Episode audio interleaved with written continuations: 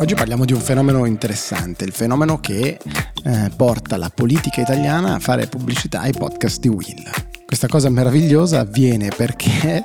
abbiamo Giorgia Meloni che cita praticamente, inconsapevolmente, naturalmente, ai noi, l'abstract di Acerbe, uno dei podcast di, di Will, perché è intervistata da chi dice se mi sento pronta a diventare la prima donna premier in Italia, mi sono sentita spesso inadeguata, a dire la verità, e a volte tutto mi sembra più grande di me. Il concetto base di Acerbe, il nostro podcast. Um, più seriamente, questo invece è Italic, il podcast nel quale analizziamo quello che succede quotidianamente nella campagna elettorale per dargli un senso, o almeno così proviamo, più ampio. Allora, qual è il senso eh, di questo posizionamento, di questo tweet, anzi di questa intervista di Giorgia Meloni a chi? Beh, quello di posizionamento come donna e come madre, ma anche come essere umano eh, con tutte le sue paure e i suoi limiti e quindi dice mi sono spesso sentita inadeguata a dire la verità e a volte tutto mi sembra più grande di me, quanti di noi questa cosa non è successa, ma io sono un soldato, una combattente, dice combatto e sono sicuro che la gente ci seguirà, verrà a votare. Eh, in quell'intervista tra l'altro va avanti eh, dicendo tutta una serie di cose che se diventerà premier non rinuncerà a nulla di ciò che riguarda la figlia Ginevra, che a sei anni le donne si organizzano sempre, cita gli gli esempi di Ursula von der Leyen e della, quindi la Presidente della Commissione europea e della Presidente del Parlamento Mezzola nel dire le donne di destra prendono questa cosa non come, come una concessione ma come una sfida alla quale reagire e che combattendo riescono a conciliare vita e lavoro. Diciamo così. Questo è Giorgia Meloni che dice siamo i più avanti nei sondaggi perché siamo i più seri e ci daranno ragione gli italiani nelle urne come abbiamo visto eh, ormai tutti i sondaggi insomma, concordano più o meno sul numero, intorno al 24% per il partito di Giorgia Meloni. Nel partito di Giorgia Meloni c'è il responsabile economico, che è il professor Leo, che intervistato dal, dal messaggero dice una cosa molto interessante sul tema centrale di questi giorni, lo avrete capito, che è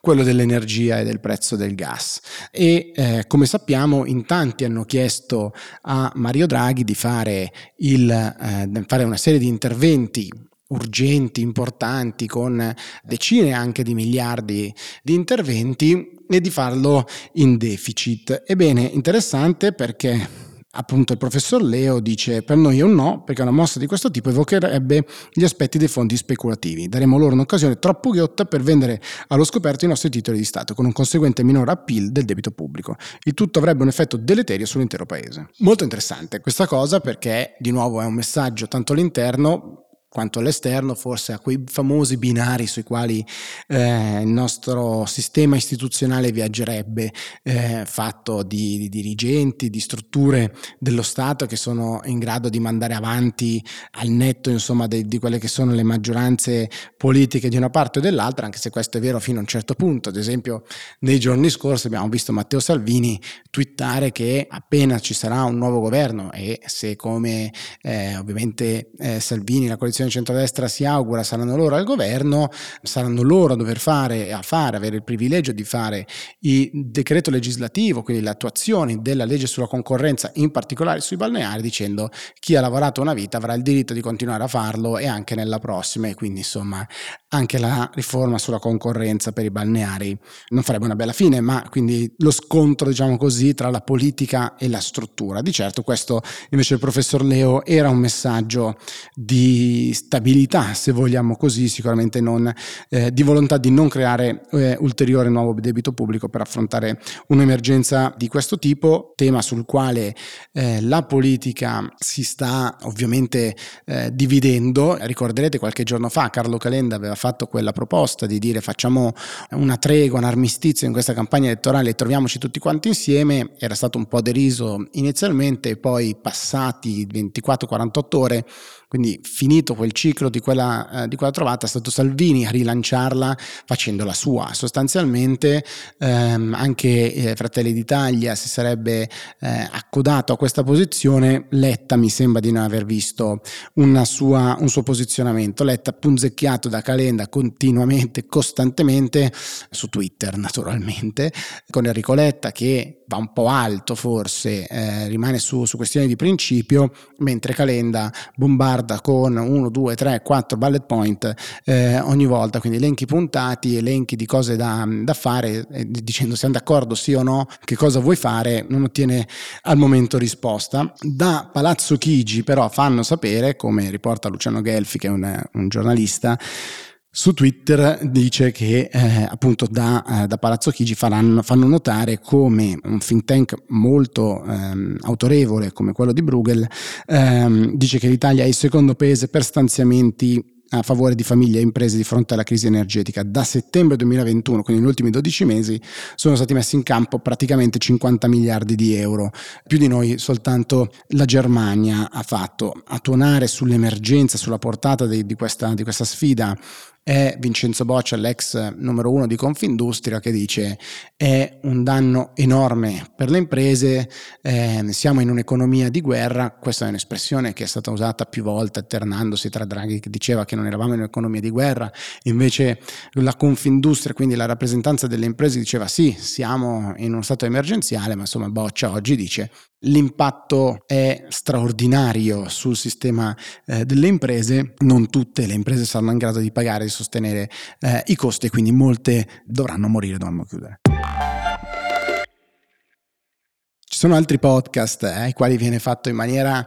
eh, come dire, ingenua o inconsapevole pubblicità. Ed è quello di Actually, chi di voi ascolta Actually eh, come podcast di Will eh, durante la settimana sa che eh, ripetiamo sempre questo mantra che il cambiamento arriva piano piano e poi tutto ad un tratto sembra sommergerci e così sono un po' le posizioni, la crisi, la, la, la portata della crisi energetica, la crisi energetica e l'aumento del costo del gas e dell'energia in generale e come dice giustamente in maniera interessante interessante, eh, Vital Bazzolini su Twitter dice è meraviglioso eh, come tutti i leader politici rivendicano di aver sollevato da tempo in memoria il problema dei costi dell'energia. Allora, dato che quasi tutti erano al governo, spieghino come mai non hanno ottenuto risultati in termini concreti, tant'è che siamo alla crisi attuale. Tema non da poco, tweet ritwittato da Crosetto, da Guido Crosetti Fratelli d'Italia, perché ovviamente uno dei pochi partiti all'opposizione e, e quindi fa il, il gioco del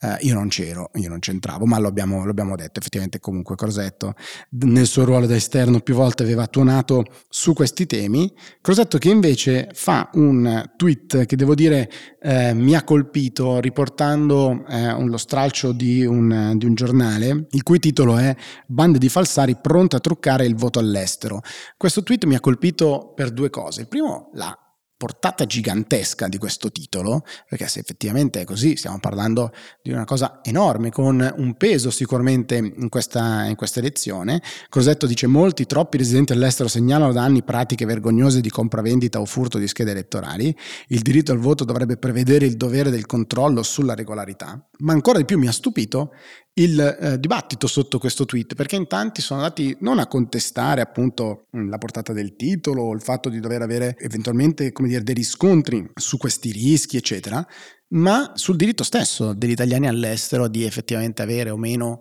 il voto. Sappiamo che eh, la, la, circoscrizione estero, sta, le circoscrizioni estere sono state più volte oggetto di scherno per eh, alcuni degli, degli eletti che, che, sono usciti da queste circoscrizioni, che a volte non parlavano correttamente l'italiano, che residevano all'estero da tantissimi anni, eccetera, eccetera, eccetera. Eh, ricorderete in tanti magari il senatore Razzi come esempio che oggi è un noto TikToker però eh, questo, questo tipo di riflessione mi ha fatto molto pensare, così come di contralto ci sono sui social quotidianamente invece polemiche e riflessioni, spunti su quanti siano gli esclusi dal voto perché fuori sede, perché all'estero eh, o perché con dei documenti che non eh, permettono loro di, eh, di, andare a votare. Sono effettivamente tantissime persone, quindi un, un, dibattito, quello sotto al tweet di Crosetto, un po' in controtendenza rispetto a molte altre riflessioni online.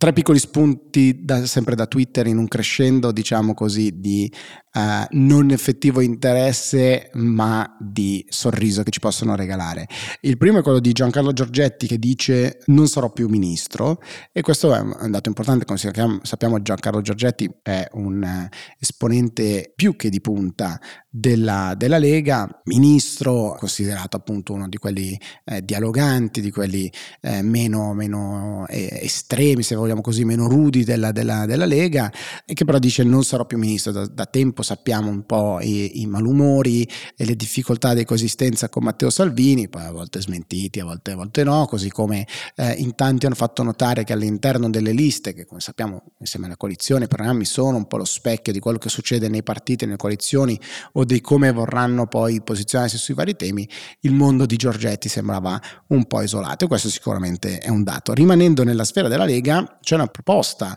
di Matteo Salvini, un'uscita di Matteo Salvini che altrettanto, devo dire, mi stupisce, è stata fatta nel contesto di un'intervista a un giornale israeliano, quindi questo ci aiuta naturalmente a contestualizzare, ma Salvini dice, in caso di vittoria al voto, manterrò la promessa di riconoscere Gerusalemme capitale di Israele e di trasferire lì l'ambasciata italiana. Questo è un tema enorme, gigantesco, come, come sappiamo, rievoca immediatamente quello che eh, aveva fatto Trump con l'ambasciata americana e il riconoscimento politico di Gerusalemme come capitale e ricorderete molto probabilmente quello che successe nei giorni successivi con gli scontri a Gerusalemme dettati da questa, da questa decisione. La capitale, come tutte le altre realtà consolari e ambasciate, è a Tel Aviv e non a Gerusalemme. Il riconoscimento eh, sarebbe sicuramente un posizionamento a favore di Israele, un riconoscimento politico dello Stato di Israele accoglierebbe sicuramente in maniera molto positiva quando gli Stati Uniti, un altro peso, eh, qualcuno di voi mi dirà, avevano fatto una decisione simile, ovviamente le ripercussioni erano state enormi. Interessante però chiedersi a chi parla questo genere di proposte e con quale tempismo e con quale possibilità di conversione può farlo. È un quesito al quale non ho dati per, per rispondere, ma credo che valga la pena porsi questa domanda. Chiudiamo come sempre con un sorriso e ce lo regala Piero Fassino, perché è il sorriso di Piero Fassino che mette la nuova foto profilo su Twitter, mette la foto con l'hashtag New Profile Pic. Devo dire che potevo pensare a poche cose da boomer così eh, da boomer, una bellissima foto, un bellissimo sorriso e direi che possiamo chiudere eh, con, eh, con, questo sorriso di Piero Fassino i commenti sotto che chiedono dei pronostici eh, su come andranno le elezioni. Sappiamo che eh, il passato Fassino forse non aveva imbroccate proprio tutte le sue previsioni, era stato oggetto dello scherno eh, anche di Crozza se non ricordo male, ma insomma sicuramente da parte dei social. Noi ci vediamo domani con qualcosa di più serio. Ciao. Bye.